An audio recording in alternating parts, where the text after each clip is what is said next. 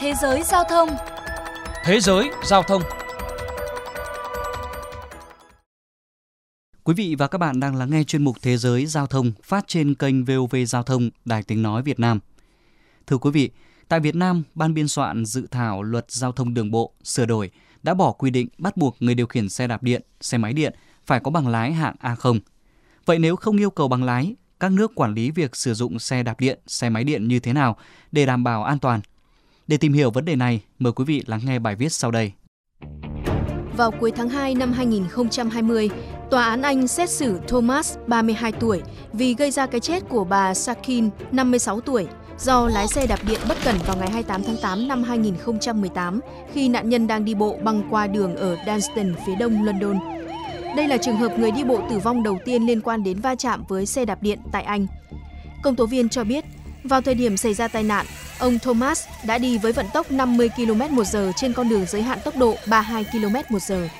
Trường hợp trên không phải quá hiếm bởi nhiều năm nay, xe đạp điện, xe máy điện đang là nguyên nhân của nhiều vụ tai nạn nghiêm trọng bởi chúng ít gây tiếng ồn nhưng lại có tốc độ lên tới 50 cây số trên giờ và thậm chí là hơn thế. Chính bởi vậy, nhiều quốc gia có quy định nghiêm khắc đối với phương tiện điện. Tại Israel từ năm 2019, học sinh phải hoàn thành một khóa học để thi lấy bằng lái xe đạp điện. Trẻ em dưới 16 tuổi bị cấm đi xe đạp điện và sẽ bị tịch thu nếu vi phạm. Điều khiển xe đạp điện không đội mũ bảo hiểm, sử dụng điện thoại cũng sẽ bị xử phạt nặng. Còn tại Singapore, từ ngày 1 tháng 4 năm 2020, các loại xe điện không được đi vào đường dành cho người đi bộ. Nếu vi phạm, bị phạt tới 2.000 đô la Singapore hoặc phải ngồi tù tới 3 tháng, hoặc cả hai cho lần vi phạm đầu tiên. Vi phạm nhiều lần phải đối mặt với mức phạt lên tới 5.000 đô la Singapore hoặc phạt tù tới 6 tháng hoặc cả hai. Đáng chú ý, Singapore quy định sử dụng xe điện phải từ 16 tuổi trở lên và phải thi lý thuyết.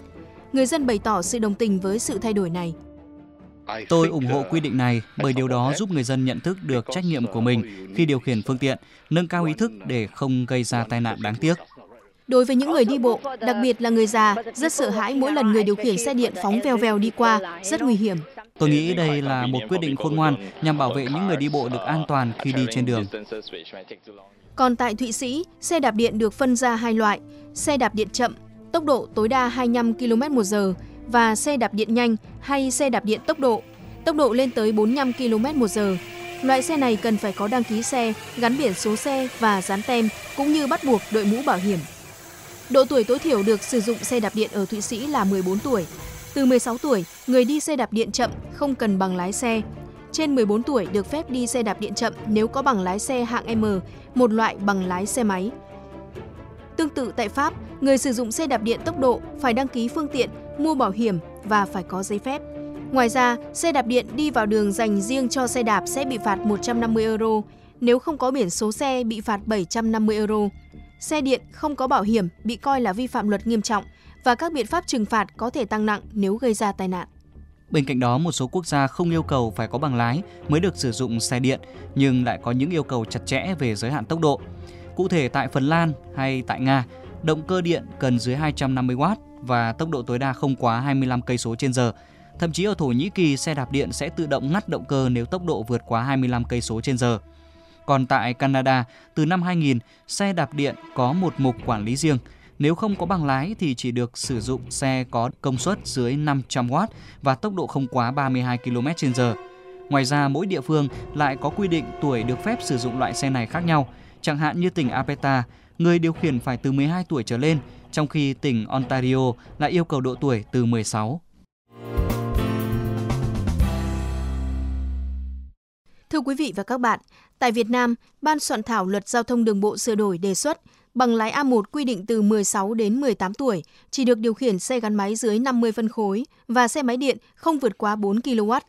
Luật sư Trần Tuấn Anh, giám đốc công ty luật Minh Bạch, bày tỏ sự đồng tình với đề xuất mới vì sẽ giúp cắt giảm các thủ tục hành chính nhưng vẫn đảm bảo an toàn giao thông lượng người mà từ 16 đến dưới 18 tuổi điều khiển phương tiện xe cơ giới là rất lớn. Chúng ta chỉ cần để ra một hạng bằng lái thôi. Lúc đấy thì chúng ta sẽ đưa được những người này vào cái quy trình đi học này, thi này, kiểm tra này, cấp bằng này. Sau đấy trên 18 tuổi chúng ta chỉ cần cập nhật vào bằng thôi. Thì lúc đấy chúng ta sẽ bỏ bớt đi rất nhiều các cái thủ tục hành chính cũng như là cái nguồn lực xã hội dành cho cái việc thi cũng như cấp giấy phép lái xe hạng A0. Đến đây chuyên mục Thế giới giao thông xin được khép lại. Hẹn gặp lại quý vị trong các chuyên mục tiếp theo.